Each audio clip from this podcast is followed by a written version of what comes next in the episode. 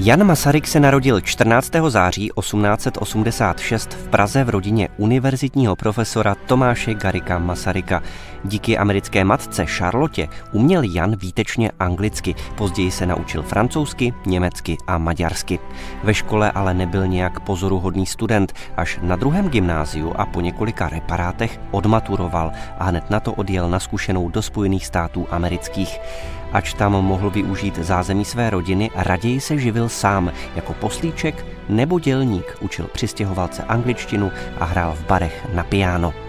V roce 1913 se vrátil do Prahy a dva roky na to narukoval do rakousko-uherské armády. Na frontě prožil i 28. říjen 1918, ale v prosinci už vítal v Praze svého otce, co by prezidenta.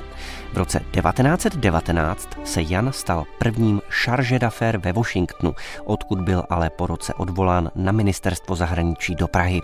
Doma si doplňoval diplomatické vzdělání, pracoval pro otce a pečoval o nemocnou matku.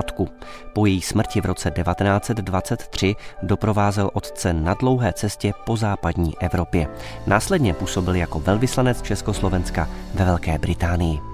V roce 1924 se Jan Masaryk oženil s američankou Francis Craneovou, u jejíhož otce kdysi v Americe pracoval. Po sedmiletém bezdětném manželství se ale rozvedli. V roce 1941 poznal v New Yorku americkou spisovatelku Marcy Davenportovou, která mu byla důvěrnou přítelkyní až do jeho tragického konce. K popularitě Jana Masaryka přispělo renomé jeho otce, prvního československého prezidenta Tomáše Garika Masaryka, jehož politický odkaz, víra v demokracii, humanismus a sociální spravedlnost byl pro Jana životním krédem.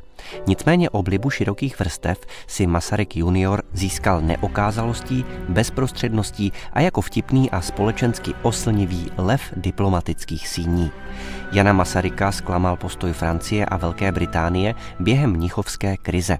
Na protest ke konci roku 1938 abdikoval po 13 letech na úřad velvyslance v Británii a odjel do Spojených států, kde v přednáškách upozorňoval, že v sázce není jen okupace jednoho národa, ale bytí a nebytí světové demokracie. Do Anglie se nakonec vrátil, aby se tam zapojil do odboje.